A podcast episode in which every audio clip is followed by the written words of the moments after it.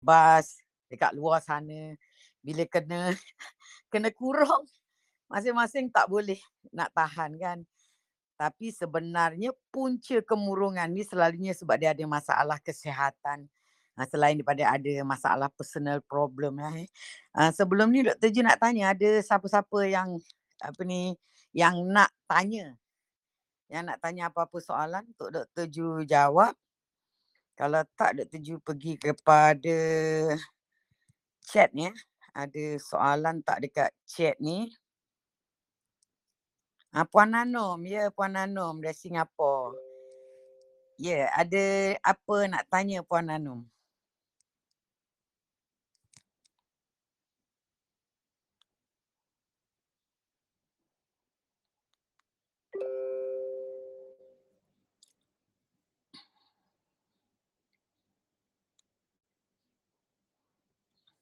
Puan Nanom, tak ada nak tanya apa-apa?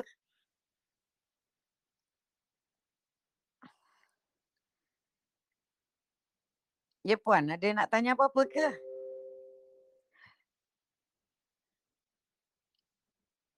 Okey, kita pergi kepada chat ni ya. Tadi ada soalan kat mana ada soalan tadi ya. Kejap. Okey, salam Dr. Ju. Suami saya ni daripada Puan Suhaila Muhammad ya.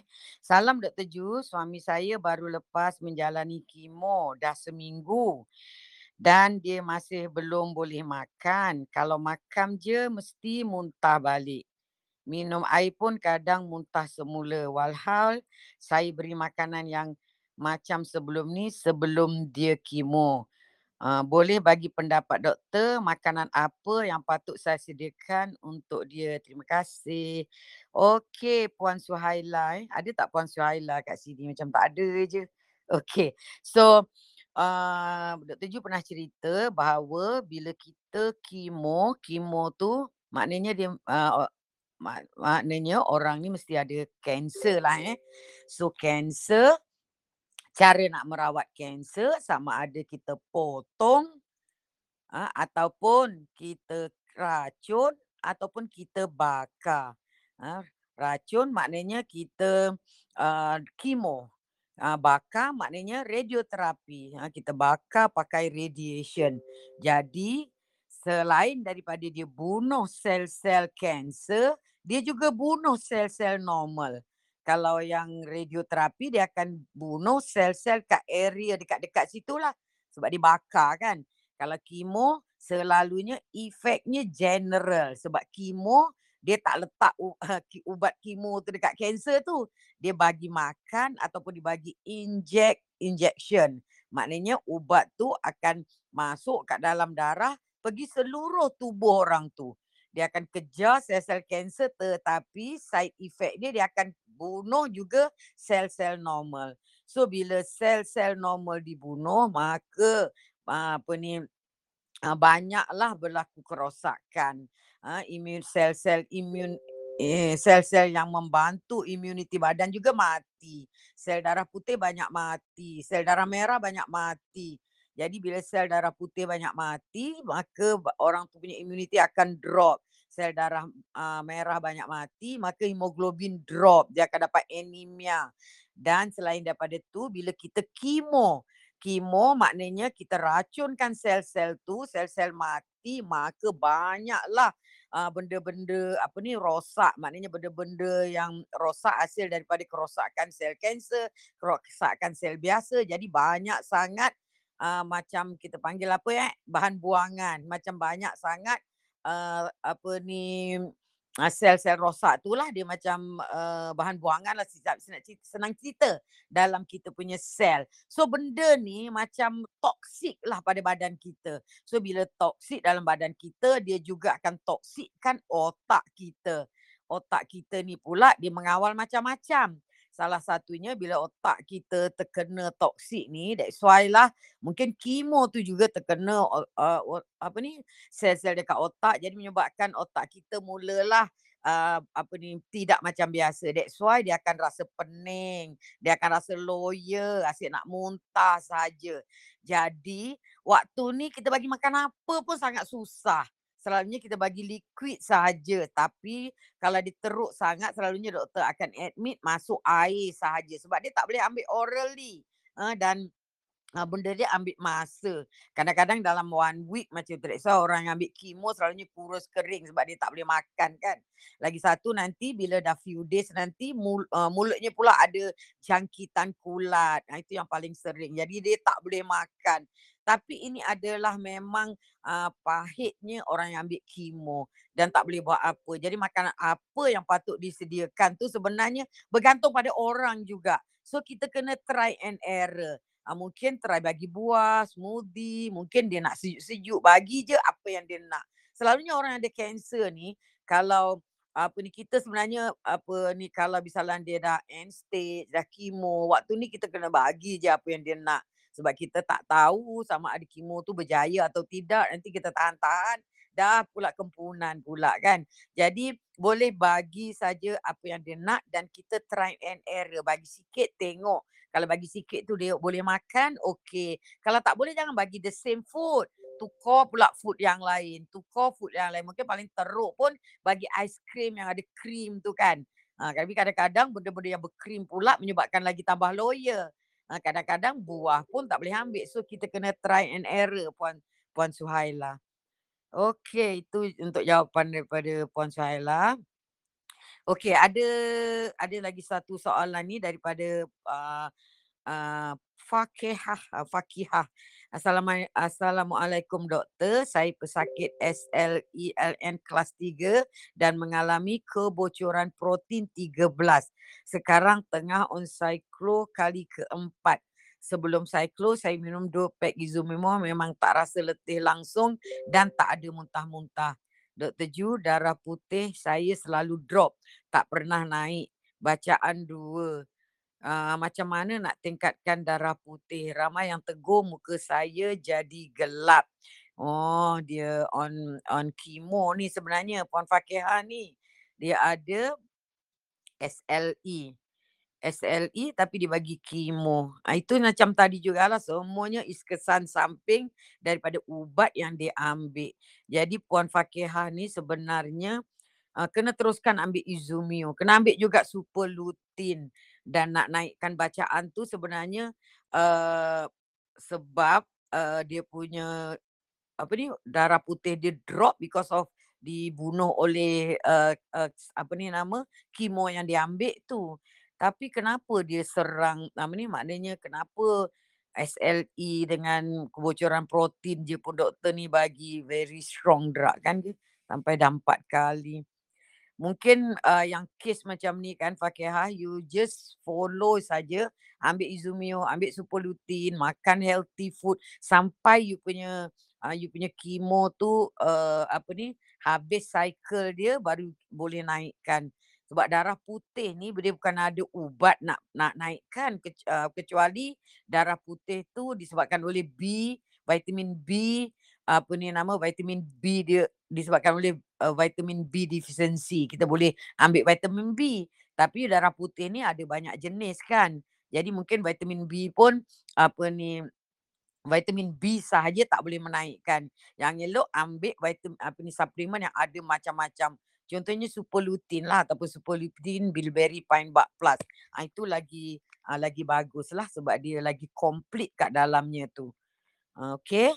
Apa ni puan dan apa ni dia juga ada kebocoran uh, protein. Ini maknanya dia punya autoimmune tu bukan saja serang kulit, bukan saja serang sendi, tapi diserang juga dia punya apa buah pinggang. Dan puan Fakihah ni kena betul-betul follow Dr. Ju punya protokol lah.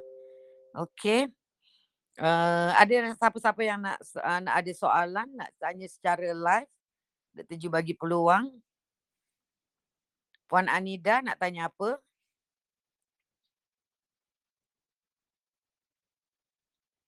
Okey. Boleh, boleh, boleh unmute dan boleh uh, boleh tanya apa-apa saja kalau kita sakit kita patut juga ke buat IF. Puan Rusila ni, Puan Rusila kat sini ada tanya, kalau kita sakit perlu ke buat IF? Kita buat IF ada bersebab ya, selain daripada untuk sehat dan kita tengok juga apa penyakit kita.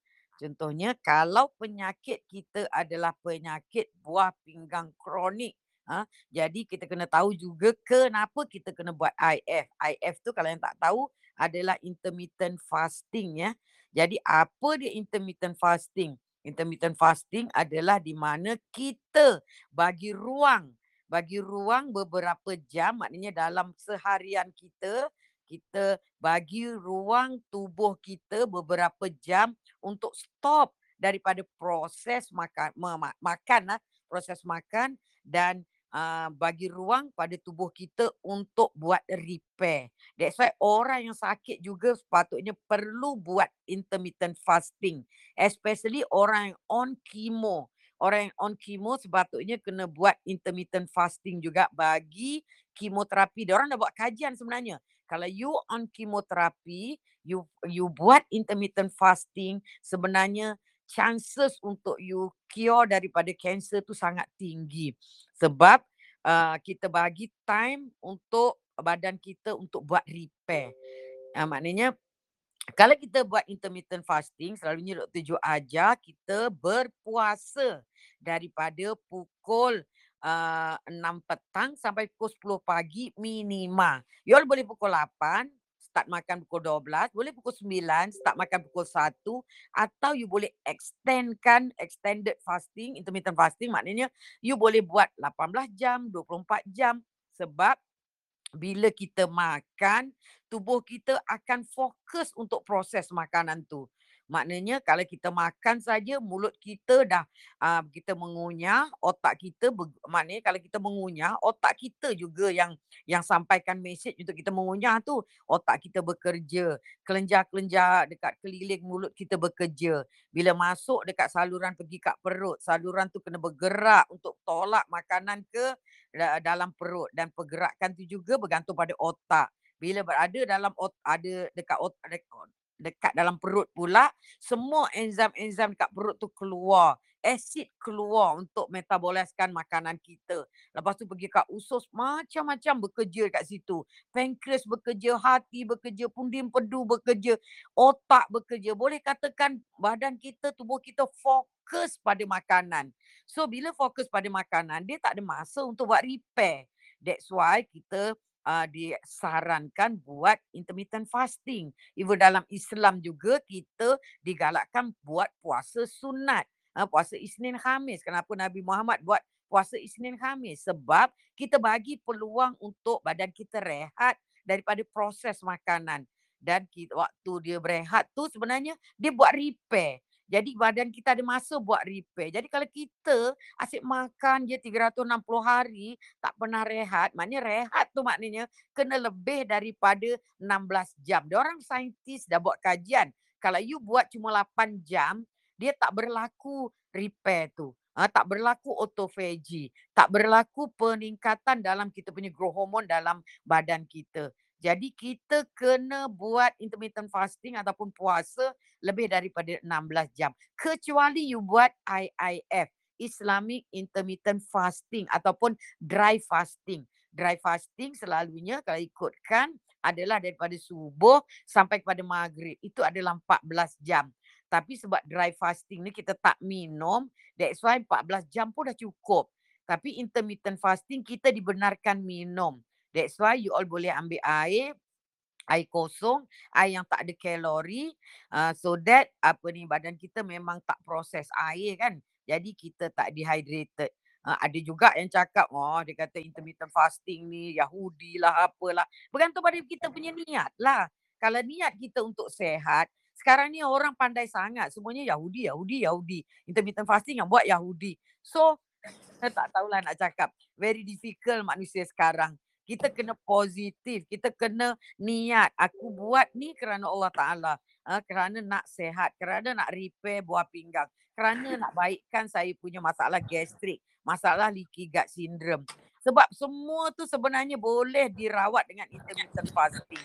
That's why bila kita digalakkan untuk puasa Isnin Khamis ada kelebihannya. Orang yang bukan Islam buat kajian, orang Islam mungkin buat kajian juga tapi tidak diketengahkan kan. Tetapi sebenarnya orang bukan buat bukan Islam nak tahu apa sebenarnya kenapa sebab dia tahu Islam tu benar tapi dia saja dia tak nak follow Islam kan biasalah tu. Jadi dia nak tahu kenapa orang Islam ni buat apa ni buat uh, puasa apa kelebihan puasa. That's why orang buat kajian-kajian rupanya wow banyak sangat kelebihan puasa ni. Salah satu dipanggil autophagy. Ha, autophagy hanya berlaku bila kita buat puasa.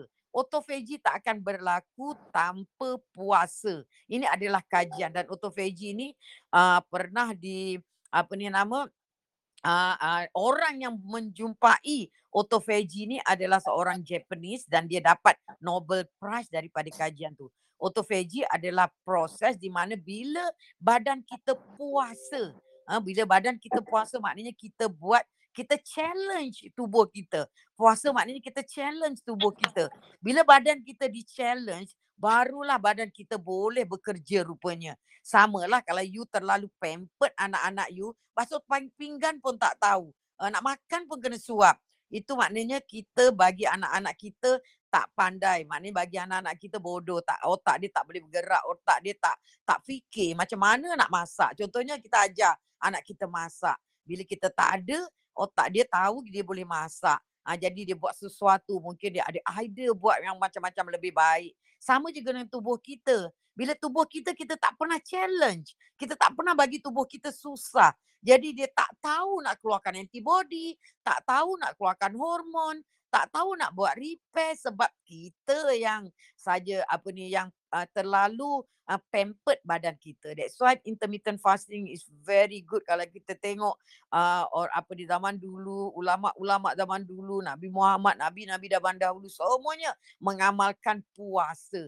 Uh, ada juga yang yang buat apa ni sebenarnya kalau kita tengok uh, ada juga yang buat sort of macam dry fasting uh, ni apa ni wet fasting ni juga. Maknanya dia buat macam intermittent fasting. Contohnya bila Nabi Muhammad berada dekat Gua Hira kan ni ada orang hantar makanan.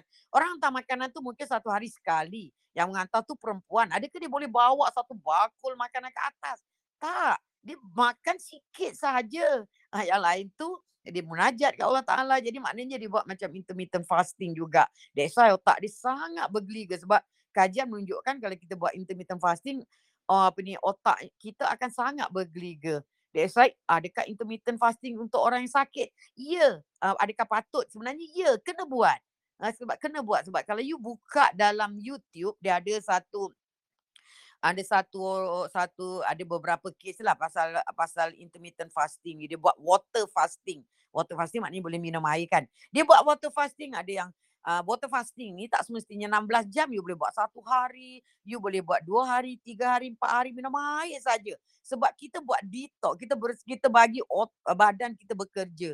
Dan daripada apa yang dia buat dia ada masalah waktu tu penyakit apa entah you all boleh tengok kat YouTube pasal water fasting. Dan after dia buat water fasting 7 days tujuh hari. Dan lepas tujuh hari dia complete dia punya water fasting dia punya apa ni penyakit hilang cuba bayangkan so kalau kita ada sakit mungkin kita boleh cuba water fasting ni even Dr. Ju berada dalam titanium program, kita juga ada buat challenge, digalakkan buat water fasting seven days. Mungkin uh, tiga bulan sekali ke macam tu dan you boleh nampak banyak sangat kelebihan daripada water fasting tu.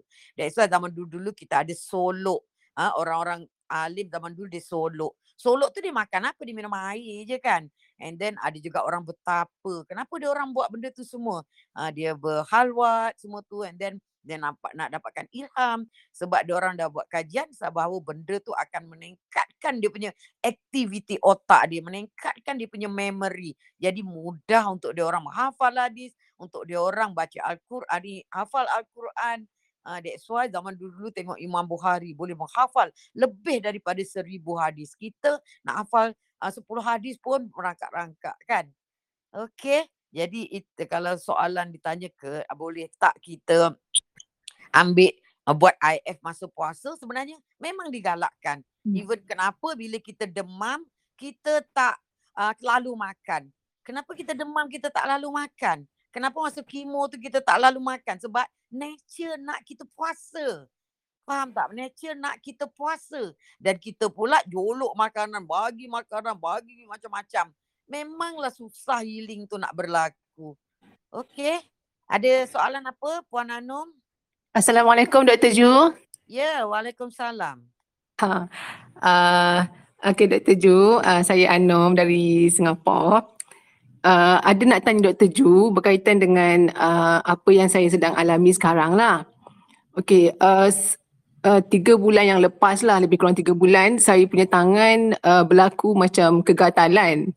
Uh, bila saya ke klinik, dia kering, ada ada dia punya beberapa peringkat lah gatal dia ni kan. So, uh, saya masa pertama kali saya pergi klinik tu, doktor kata macam uh, eczema. So, dia bagi ubat, eh, dia bagi lotion, krim apa semualah, ada dua jenis tapi ben, uh, masalah tu sama juga dan uh, bila lama kelamaan dia naik biji-biji sampai ke dua belah tangan dan uh, hmm. selepas dua bulan daripada berlaku tu saya ke klinik sekali lagi klinik lain lah dan doktor hmm. bagi injection hmm. doktor bagi injection dan uh, dia bagi ubat uh, apa pred, prednisolone hmm. uh, anti-inflammation dan juga antihistamine dan selepas cucuk tu tiga hari lepas tu memang uh, clear lah tangan saya uh, clear bersih semua uh, dan tapi uh, selepas uh, lebih kurang dalam dua minggu lepas tu uh, terjadi balik tapi uh, macam tempat lain sikit lah. Uh, dan uh, dia kekeringan dan gatal. Uh, jadi saya pergi sekali lagi tapi doktor tak bagi injection lah. Uh, dia bagi ubat. Dan macam makan pun saya rasa macam saya tak dapat, saya rasa macam tak ada apa perubahan lah dan saya tak tahu apa benda sebenarnya yang uh, berlaku kan. Sebab sebelum ni tak pernah terjadi beginilah. Dan saya dah ambil uh, superlutin dan izumio untuk buat masa ni lah. Cuma izumio tu dah habis tapi saya teruskan uh, superlutin lah sekarang ni. Uh, itu yang yang uh, pertama. Yang kedua uh, saya dijangkakan besok untuk mengambil untuk cucuk vaksin. Jadi dalam keadaan sekarang ni saya boleh uh, cucuk tak doktor? Dan okay. apa yang perlu saya buat untuk masalah tu lah. Uh, okay. Masalah you ni lebih kepada pada alergi sebenarnya ni Puan Anum. Lebih pada alergi. Uh, apa tu banyak benda yang you boleh buat sebenarnya sama ada you ada alergi disebabkan oleh nutrien ada kekurangan nutrien ataupun mungkin alergi disebabkan usus you tak sihat jadi uh, untuk alergik ni Puan Anum sebenarnya suplemen yang terbaik adalah sebenarnya paramelon. You dekat Singapura senang nak dapat orang kat Malaysia ni very very difficult nak dapat. Sebenarnya kalau you habis you punya apa ni SLBP BP ni, you boleh ambil paramelon, tukar dengan paramelon. Sebab paramelon dah complete dalam tu. Dia ada 59 nutrien dan dia very good for your uh, your stomach, your your usus lah. Because kenapa kita dapat alergi gatal-gatal semua tu? Sebabkan oleh kita punya histamin tinggi dalam badan. Ha, that's why doktor bagi you antihistamin. Kenapa histamin tu tinggi? Sebab you punya sel-sel yang mengeluarkan histamin tu over, overreact. Maknanya bila dia terkena apa ni benda something je walaupun benda tu tak toksik, dia akan keluar. Bila you makan apa ni ada benda je yang you makan, dia akan keluar sebab 80% daripada histamin dikeluarkan oleh usus kita. Jadi macam mana kita nak mop balik toksik dalam usus kita, macam mana kita nak hidupkan balik kita punya good bacteria dalam usus kita adalah apa ni dengan uh, you dah buat benda yang betul tapi mungkin suplemen tu you kena betulkan. You boleh ambil izumio dengan paramylon.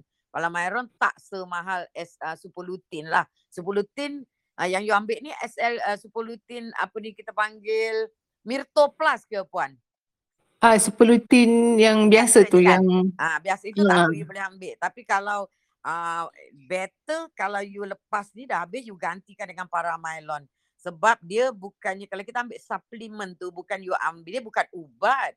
Jadi suplemen tu bukan ubat. Kita tak boleh ambil macam ubat makan baik.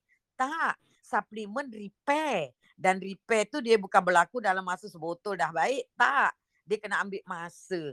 Tapi you percaya you percayalah cakap Dr. Ju bila you ambil makin lama makin better better better macam tu dia ambil masa untuk dia repair tapi Dr. Ju apa ni apa ni cadangkan you ambil paramylon dengan apa ni apa ni Izumio pun dah cukup dah. Sebenarnya dua dua dua produk tu dia punya harga lebih kurang sama tapi you beruntung berada kat Singapura you boleh terus beli.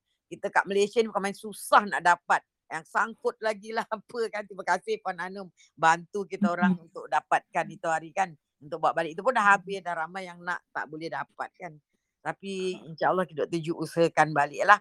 Okay dan ubat yang you ambil satu lagi tu injection tu adalah steroid. Steroid ni Dr. Ju dah cakap adalah ubat for everything.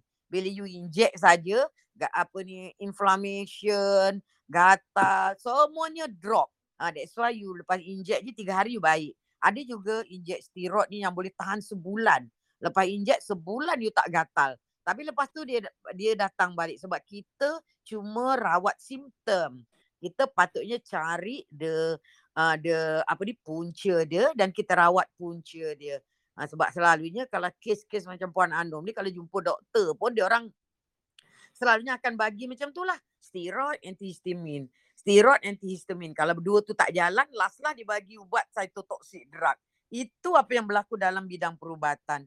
Tapi kita dah belajar dari segi functional medicine, kita betulkan dalaman-dalaman sebab apa ni dulu pun macam Dr. Ju ada case apa ni nama apa ni kebas-kebas kaki it takes many months untuk dia hilang betul-betul maknanya repair tu kalau eh, as long as dia belum total loss maknanya belum totally rosak ha, dia boleh repair walaupun dia ambil masa kalau dekat Singapura sebenarnya dia ada satu lagi uh, namanya AND tapi itu sangat-sangat mahal Dr. Ju pun pernah ambil suplemen AND ni daripada Singapura tapi sangat mahal. Satu botol tu RM70 sekali telan saja. Ha, dia ada kat Singapura saja. Lepas PKP ni kita orang tak dapat ambil. Sebab dia liquid kan. Okay Puan Anum. You uh, Dr. Ju. Ya. Yeah. Untuk yang vaksin tu uh, boleh tak uh, saya ambil? Boleh. Vaksin oh. uh, sebab you cuma eczema disebabkan oleh ni tau. You bukannya ada masalah uh, yang badan you memang allergic pada satu benda tertentu. Sebab lepas inject tu nanti dia akan tunggu, you akan dia akan tunggu apa ni satu jam macam tu kan untuk tengok ada reaction atau tidak. Selalunya insyaAllah eczema ni boleh. Even kena ambil pun. How old are you? Uh, coming 40. Oh muda lagi. Tak ada masalah lah. Boleh boleh.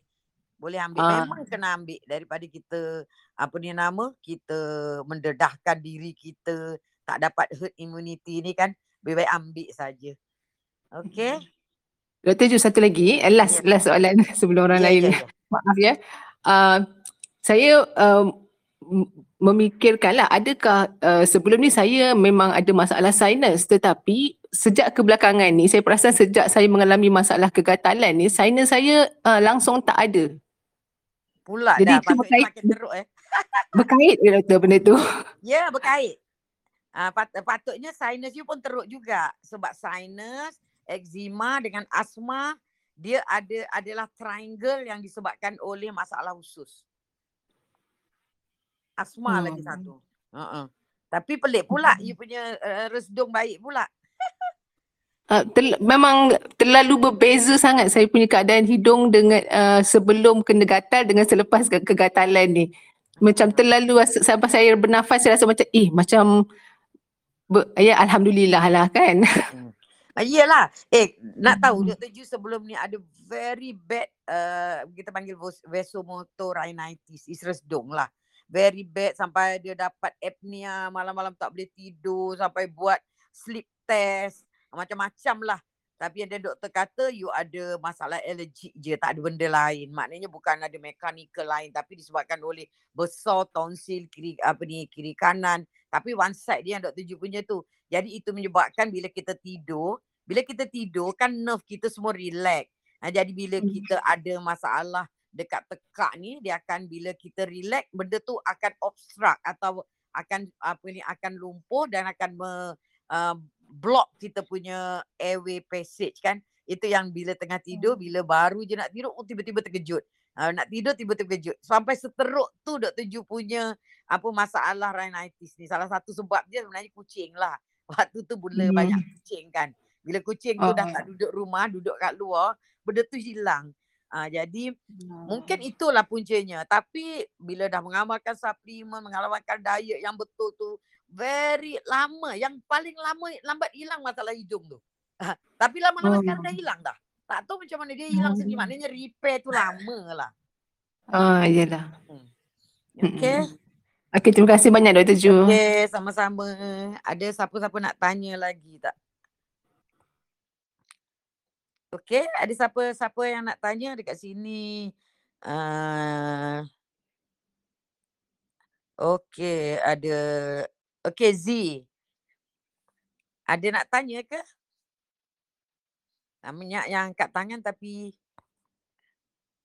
uh, tidak diakhiri dengan pertanyaan. Ya. Yeah. Assalamualaikum Siti Aisyah. Z eh, siapa yang nak tanya ni? Ah, ya, Assalamualaikum doktor. Ya, yeah, Waalaikumsalam. Ah, saya ya, Zila Nuziati. Uh, nak tanya doktor, semalam saya ada tanya yang masalah anak cucu saya ni. Uh, Okey dia tak buang air dan dia tidak uh, keuzuran lah lama.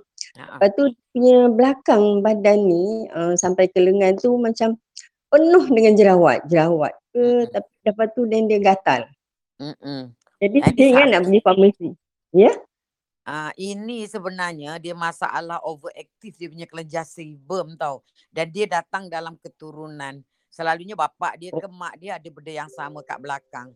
Benda tu sebenarnya memanglah uh, kalau ikutkan kalau kena makan ubat makan ubat semua hidup dan ubatnya adalah antibiotik. Lebih baik biarkan saja tak payah ambil antibiotik, buat benda yang bagus, yang baik, dia memang dia tak boleh clear lah. Tapi at least dia berkurangan. Sebab dalam family Dr. Ju pun ada yang macam tu. Dan uh, kita tak boleh buat apa sangat. Kalau kita ambil ubat, kita akan dapat side effect of the drug. Macam kita kena ambil antibiotik. Dulu mula-mula, orang ambil antibiotik sampai berbulan-bulan. Efeknya you akan dapat masalah usus. Uh, jadi benda ni sebenarnya yang paling bagus, just pakai sabun saja. Uh, jang, elak daripada jangkitan kuman. Kemudian makanan kena jaga, banyak ambil suplemen macam tu je dia tidak bahaya cuma dia tak lawa. Ha itu dia punya kelenjar sebum tu overaktif. Jadi nanti dia akan uh, dia akan dapat apa ni bintik-bintik hitam kat belakang. At least dia tidak dekat muka. Kat belakang orang tak nampak kan. Tapi memang banyak kes ni memang banyak. Dia selalunya datang dalam keturunan disebabkan dia dia punya hormon, hormon androgen dia tinggi sikit daripada orang lain. Oh, Okey. tapi dia gatal doktor. Macam jerawat kan ada Ah, yelah dia memang gatal lah. Ah, kalau gatal sangat tu ah, mungkin you just boleh ambil uh, sapu yang natural. Mungkin you Oh. boleh uh, dan dia tak boleh pakai uh, sabun-sabun yang ada chemical tau. Mungkin Why? puan boleh uh, telefon uh, Diju Medic. Kita orang ada sulfur soap, sulfur cream. Ah itu boleh pakai sebab si sulfur soap dengan cream kita orang kita pakai brand Herogate daripada London, natural daripada London. So you boleh ambil itu sa- sabun lah especially. So jangan pakai sabun biasa. Dia boleh pakai sabun ni sekali-sekali kalau nak uh, letak krim boleh. Tapi jangan ambil ubat makan lah. Sebab ubat makan kita akan bagi tetracycline. It's antibiotic. Antibiotik untuk kontrol daripada jangkitan kuman.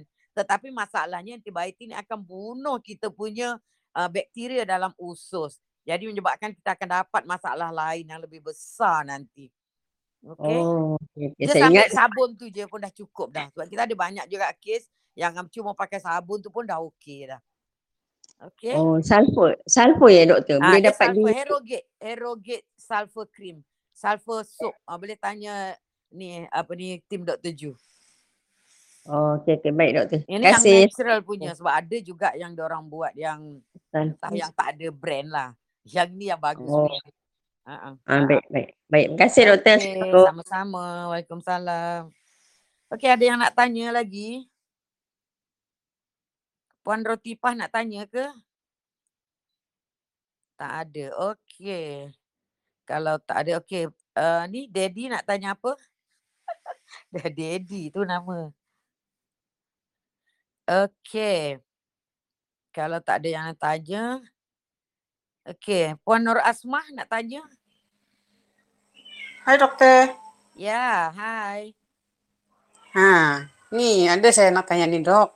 Ya. Ah, macam kesukaran tidur lah dok. Macam mana ya mau mas- ma- mengatasinya tuh? Umur berapa? 50 dok. Sudah menopause? Uh, rasanya macam on the way. Sekejap Ah. macam sebulan ada, se- sebulan tak ada. Hmm.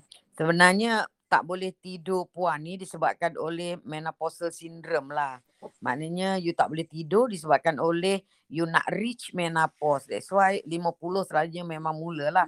You dah ada heaty sensation macam panas-panas. Mungkin belum lah sebab ba- kadang ada lagi period kan. Ada ya, tapi ada juga memang kadang-kadang dok saya rasa macam panas dada. Ah. Uh, macam tekak saya kadang-kadang saya rasa macam tersekat-sekat. Ya, rasa nak marah je. Stres, tak tentu pasal ada.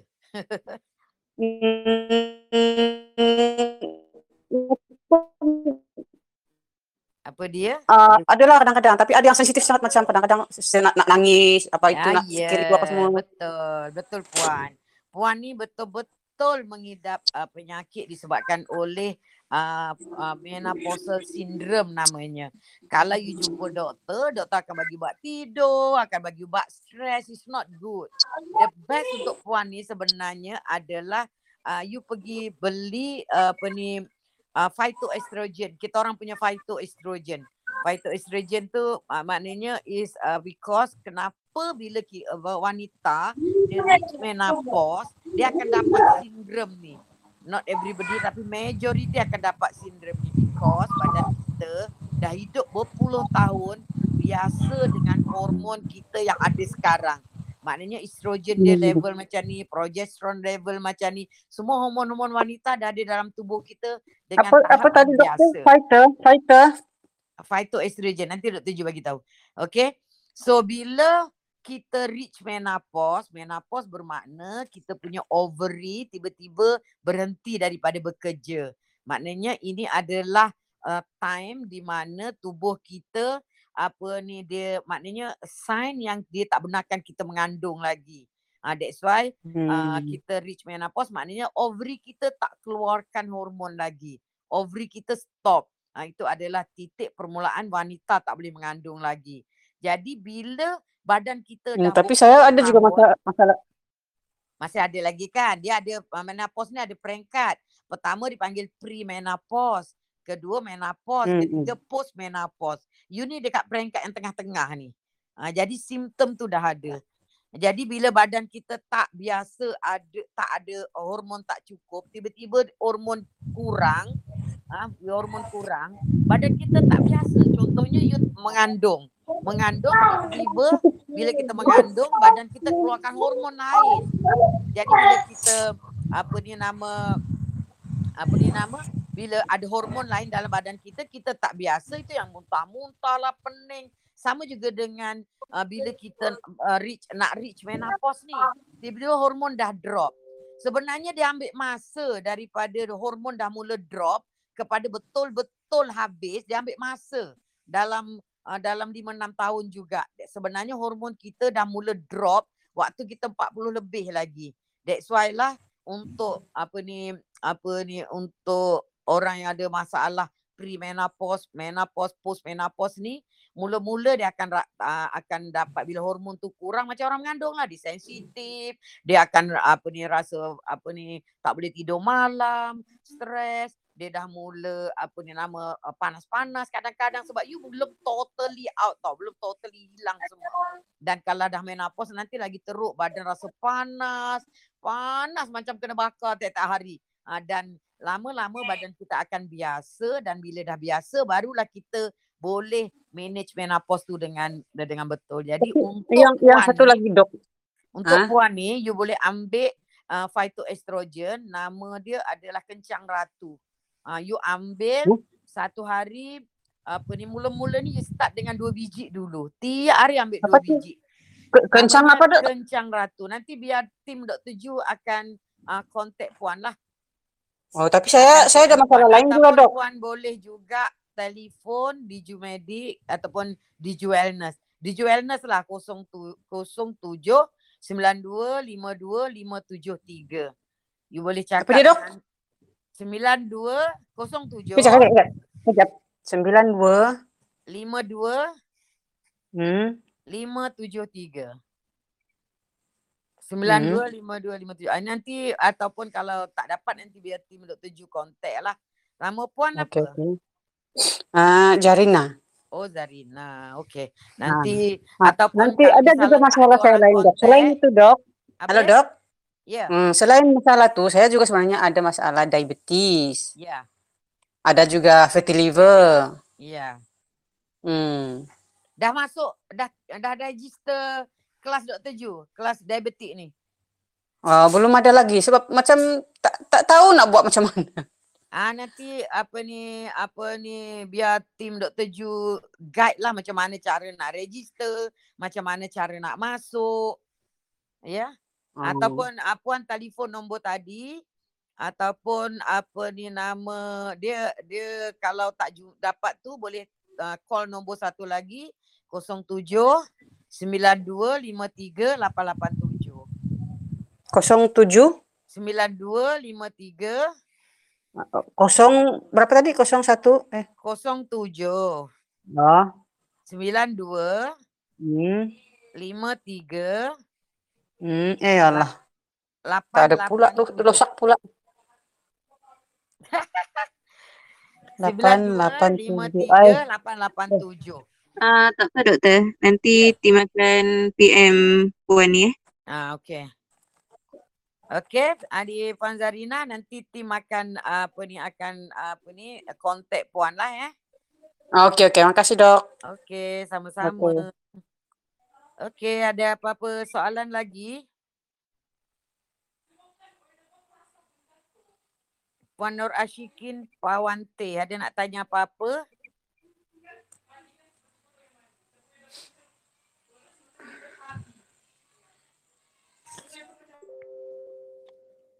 Ya, Puan Nur Asmah. Nur Asmah, ada nak tanya? Puan Nur Laili banyak. Ramai ni yang angkat tangan tapi tak cakap. Assalamualaikum. Ya, Waalaikumsalam Puan Nur Ashikin. Uh, nak tanya bagi pihak anak saya Ya, uh, mengandung 6 bulan. ya. HB dia low 9.9. Mm-mm.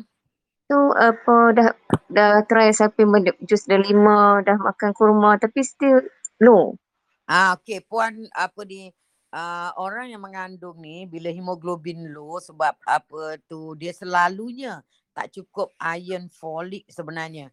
Jadi kalau uh, ambil iron folik yang biasa-biasa sebab jus delima semua tu dia bukannya uh, special untuk iron iron kan untuk iron folik ni. Jadi the best supplement puan cari uh, daripada Nutrilite company lah. Nama dia iron folic. Dia very fast nanti. Itu daripada you boleh cari mana-mana pengedar MW dan boleh beli. Mungkin dalam ni pun ramai pengedar MW boleh contact puan ni. Dia iron folic nama dia. You ambil uh, dua pagi, dua petang. Very fast dia naik. Sebab dia mengandung ni kalau HB low ni anak pertama ke? Ya ya anak anak sulung. Anak sulung ya. Kalau anak sulung HB low sama ada pemakanan dia sebelum ni pun very bad ataupun mungkin dia ada mild thalassemia.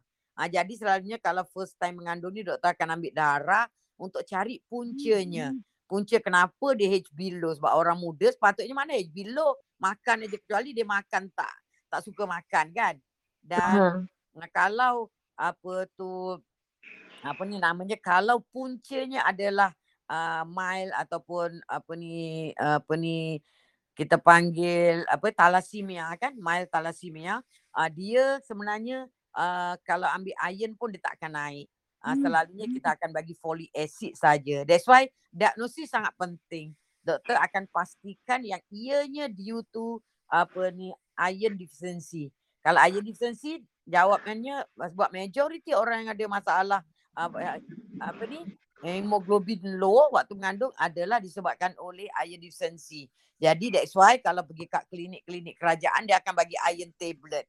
Tapi iron tablet tu is synthetic. Sangat lambat dia, dia nak nak berjalan. The best is ambil yang natural. Dan the best yang Dr. Ju pakai setakat ni adalah iron folic. Kalau nak minta uh, tim Dr. Ju tolong order kan pun boleh. Boleh call je tim Dr. Ju. Okay? Okey. Uh, klinik ada bagi uh, ibarat ibarat. Ah itu adalah synthetic iron. Oh. Maknanya dia buatan, dia very lambat. Tak Aha. naik-naik nanti. Kita kalau Betul. boleh nak mengandung tu nak beran, uh, bersalin HB 14 macam tu barulah best kan sebab bila bleeding kita ada keluar darah bila low ya. nanti letih lepas salin tu sangat letih. Bahaya Okey. doktor. Okey. Terima kasih. Sama-sama. Assalamualaikum. Waalaikumsalam warahmatullahi. Ada Puan Nur Asmah nak tanya ke? Tak ada. Okey. Puan Nur Laila nak tanya? Tak ada. Okey, ini ah ya, Saya- yeah, Puan. Ya. Waalaikumsalam. Ah, Saya- doktor nak ah saya nak tanya sikit. Mm-mm. Ah, ah macam ni. Saya ah ada darah tinggi lah. Ya. Ah, tapi saya makan obat dan kini saya jaga pemakanan apa semua tapi uh, darah masih tinggi je lah doktor. Uh-uh. Ah, Masa kini macam badan tu tak tentu arah apa semua. Berapa tinggi tu BP-nya? Ah, kadang-kadang kiranya ah 150 bawah 82. Mm-mm. Ah, You ada tapi malah stres ke? Ah, tapi rasanya macam biasa je saya ni doktor tak adalah rasanya stres. 82 tu tak tinggi lah puan. Dia kalau tinggi tu lebih daripada 90. Dan kalau li- Ha-ha. 152 ni selalunya ber, uh, tekanan darah ni dia ada atas, ada bawah. Atas tu Ya. adalah tekanan darah waktu jantung kita mengepam. Bawah Ha-ha. adalah tekanan darah waktu jantung kita tak mengepam. Jadi Ha-ha. kalau atas tu kalau jantungnya mengepam laju pom pom pom pom pom, pom of course atas tinggi. Keadaan-keadaan tu Oh. adalah disebabkan oleh apa ni uh, exertion lah maknanya kalau kita lepas jalan ke apa ni lepas Ha-ha. lari ke lepas buat kerja ke BP akan naik. Lagi satu yang Mm-mm. uh, apa ni atas tu akan naik. Lagi satu bila kita stres, bila kita stres BP kita asyik tinggi aja because hormon stres dirangsang. Stres tu mungkin disebabkan oleh uh, kalau apa ni personal personal ke kadang-kadang stres disebabkan oleh tubuh kita banyak toksik pun stres juga. Uh, tak mungkin tak cukup Oh. tidur pun stres juga. Uh, jadi itu adalah punca kenapa BP kita boleh naik. Yang kat bawah tu is real BP. Maknanya bawah tu Ha-ha. kalau lebih 90 maknanya memang BP you tinggi. Maknanya Oh. disebabkan oleh uh, you punya salur darah tu ada masalah.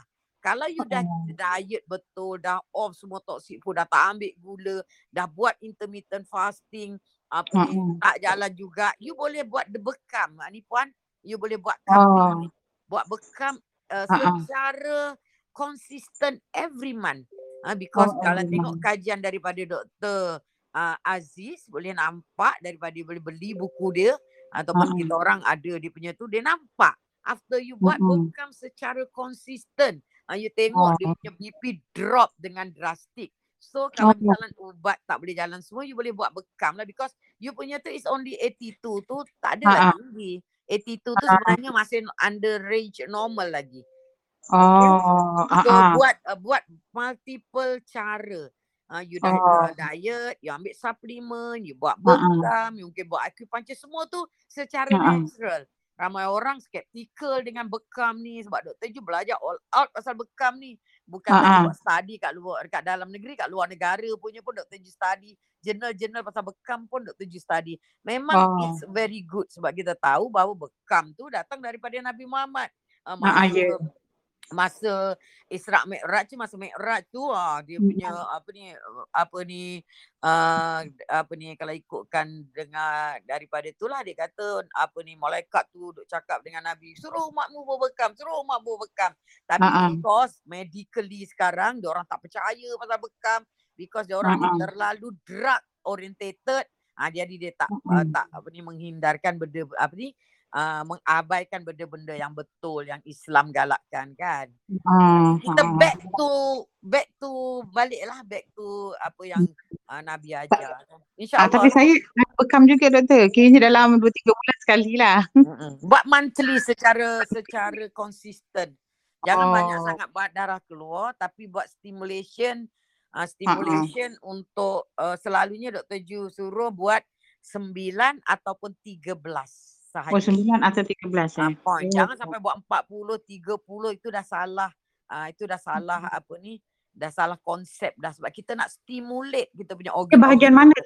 Bahagian mana bagi kita patut, patut dia bekam Ah, belakang? selalunya kita buat bekam dekat apa ni kahil ni. kahil, point dia lah. Lepas tu Hmm. point paru-paru, point jantung, point buah uh, buah pinggang dengan point liver. Itu dah lapan. Uh, lepas ha. tu kalau nak kepala lagi bagus. Boleh koma Hmm. dua, boleh apa ni point dia tu lah. Koma Tengkuk dua. lah, tengkuk. Dekat tengkuk. Uh, kalau uh, dia bukan tengkuk, dia kahil dia dekat yang tempat Oh. benjol tu. Dan Oh. kalau nak sambung, you boleh buat dekat kaki. Dekat betis Oh. tu kiri kanan. Ha, ha, ha. Ha, itu je pun dah Oh. cukup dah. Right. Tak Hmm. payah ada orang buat sampai 40 point, 30 point. You akan Ah. dapat anemia dan sebab kita nak stimulate satu tempat. Cuba bayangkan kalau uh, apa ni stimulation tu datang dari pelbagai tempat, dia tak fokus ke mana nak pergi. Faham tak? Oh, Sebab ah, ya, faham ya. konsepnya. Bukan kita bekam tu nak keluarkan darah. Bukan ha. keluarkan darah saja. Darah ya sikit. Untuk ha. kita keluarkan toksik. Bukan kita nak keluar ha. darah banyak-banyak. Ada orang dia punya konsep keluarkan darah. Itu uh, bukan Mm-mm. konsep yang sebenar bila Dr. Ju study pasal bekam ni. Okay? Mm-mm. Okey, doktor lagi satu nak tanya. Mm-mm. Uh, saya dah cubalah booster kan. Ah uh, kopi tu uh, Mm. betul alhamdulillah lah kini saya baru dah tak sampai seminggu lah dan alhamdulillah Ha. kini dah 2, 2 kilo. Mm-mm. Dan kiranya uh, pemakanan saya kiranya saya makan uh, uh, buah-buahan saya blender. Ah, uh. Kiranya saya selalu makan kiranya buah nenas dengan buah belimbing lah. Mm-mm. Ah, saya blender dan saya campur dengan timun. Sesuai tak Ah, ah. gitu? Ah, boleh kalau apa ni Ah. cuma yang manis tu kena kurangkan lah. Macam nanas tu boleh satu hari sekali je pun tak boleh banyak sebab Saya akan memang buat ah, saya buat satu hijau hari sekali je. Ah. Hijau tak ada Ah. masalah. Kalau saya blender dengan sayur-sayuran boleh doktor? Kiranya apa apa gaga ke? Eh kalau you boleh telan lagilah bagus tapi kalau. Ju Tapi tak boleh nak telan. tapi penggaga tu saya saya tapis dulu. Saya blender boleh penggaga boleh. Dengan sederi Boleh. ke saya tapis dulu. Lepas tu baru saya masukkan buah-buahan tapi tak adalah tapis buah-buahan tadi. Hmm. Boleh boleh. Boleh? Oh, Boleh. kalau dengan untuk uh, booster eh. Ah boleh tak ada masalah. Ah, okey okey nah. Ah, okey. Okey, okey semua. Assalamualaikum. Waalaikumsalam. Okey semua. Uh, sampai di sini saja untuk hari ini. InsyaAllah besok uh, kita sembang-sembang lagi ya. Okey, Assalamualaikum. Jumpa lagi besok. Eh bukan jumpa, jumpa dekat uh, voice chat. Bye.